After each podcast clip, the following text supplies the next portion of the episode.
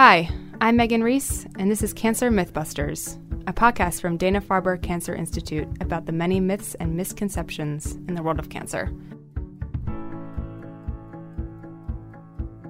Every episode, we'll take a look at a myth and debunk it with the help of our world leading clinicians and researchers. Chemotherapy has long been a mainstay of cancer treatment. Today, in the era of precision cancer medicine, there are newer treatments and types of chemotherapy that can target cancer cells more specifically. Researchers have also discovered the effectiveness of using chemotherapy drugs in conjunction with other drugs to pack a more powerful punch. To put it simply, chemo is a lot better today than it used to be. Still, there's a lot of misinformation surrounding this kind of cancer treatment. Today, we'll explore some of the most common myths and misconceptions with Clare Sullivan, Clinical Program Manager for Patient Education at Dana Farber. Thanks for being here today, Clare. Thanks, Megan. Thanks for having me. So, first, can you just kind of explain generally what chemotherapy is and how it's commonly administered? Sure. Think about what the body does. The body is made up of cells that normally divide and grow and are replaced. Think about how your fingernails grow. Chemotherapy, or chemo for short, is a group of medicines or drugs that treat cancer and other diseases. Cancer also divides and replicates. Different chemotherapy drugs act in various ways. Some chemotherapy drugs can kill the cancer as they divide at critical times during the cell cycle, something that we learned way back in high school. Some chemotherapy can target the cancer's food supply and kill important hormones and other nutrients it needs to grow. And then some chemotherapies can target the cancer's genes and prevent it from growing. And then one of the other interesting areas is that some chemotherapy can prevent the tumor from growing new blood vessels that it needs to grow and spread. There have been many new and exciting developments in the field of cancer care. And when I say this, I mean chemotherapy, whether you add different combinations or other treatments. So chemotherapy is still a very important tool for treating many cancers today. Just to be clear, how is chemotherapy different than immunotherapy, which is something that's talked about a lot today? Well, immunotherapy has received a lot of attention because of new medications discovered that help treat cancer.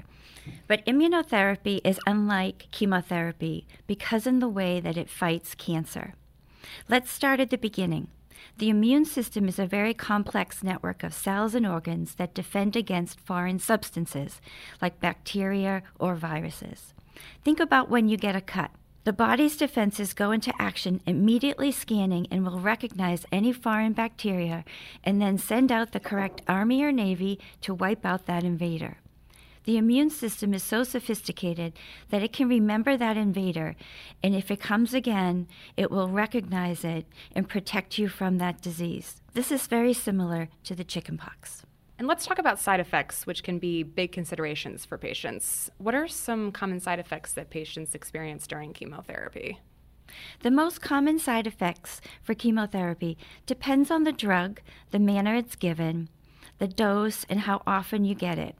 But the number one side effect across the board is fatigue.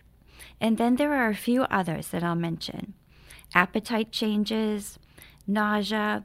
But again, remember, there's a lot of anti nausea medications that are very effective now.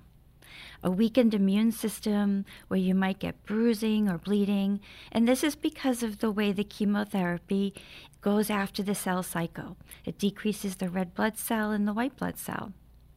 Constipation and diarrhea are also another side effect, but again, there are a lot of good medications that are very effective. And then mouth care. Mouth care is really important to prevent mouth sores. I want to go back to my first symptom, which was fatigue. Fatigue is real. Think about it as tiredness that doesn't go away with rest. If you take a nap and you wake up, you should ordinarily feel refreshed. But fatigue is when you wake up and you really feel just as tired as when you went to sleep. So during your treatment, of course, there'll be times that you'll need to rest. But when possible, the best way to offset a host of issues that can happen when you lay in bed all day is to stay active. Here are some tips. First, I want to think about those days that you're most tired, really struggling with fatigue, and really just around the house. Every time that you get up to the bathroom, try to move around. Move from the bathroom to the couch for a few minutes, to a chair, and then move back to bed and continue that cycle as you get up to the bathroom. Just keep moving. Keep walking, even if it's around the dining room table and in the middle of the night. If you can carry something like a laundry basket, put some weight in it. If you can carry a carton of milk around the dining room table, something just to help you move. Do some arm or leg stretches when you're in or out of bed. A tip is that if you're watching TV, put the exercise channel on and follow along in bed. On a good day, you're going to want to put your coat on right over that bathrobe, walk around the block, get a good pair of slippers with some comfortable soles, and you don't even need to change your shoes. The tip here for you is that you will find your energy perks up a few days before your next chemotherapy treatment. Use this time wisely. This is when you can really get out of the house. Maybe you might work a half a day. Maybe someone would drive you to work. Maybe you could work around the house. Walk a little further than just around the block. Walk with a little bit of speed. Use your arms. Get off a stop earlier on the train. Take the stairs at work. Take the stairs during your hospital visit. Take the dog for a walk. On your way back, pull a few weeds on the lawn. If you're in the hospital and you're getting your chemotherapy in the hospital, work with the nursing staff on the floor.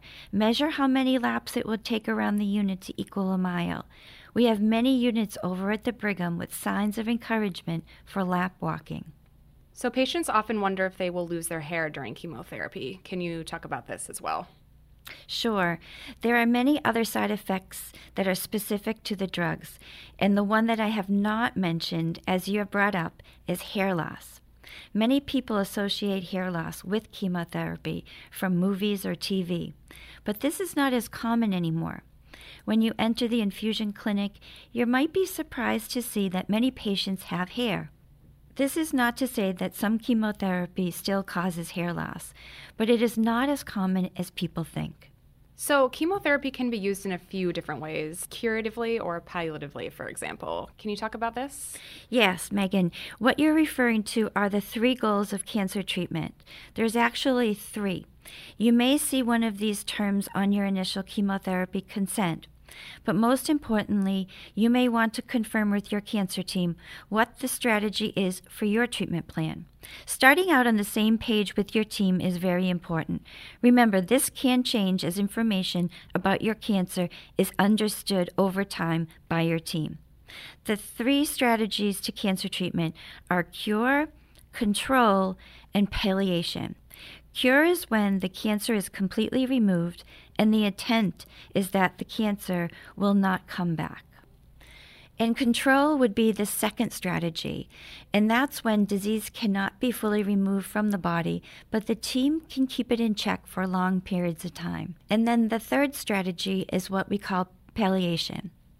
The disease here cannot be successfully removed. It may not be controlled for long, but the team is confident that they can minimize any symptoms to help you feel more comfortable.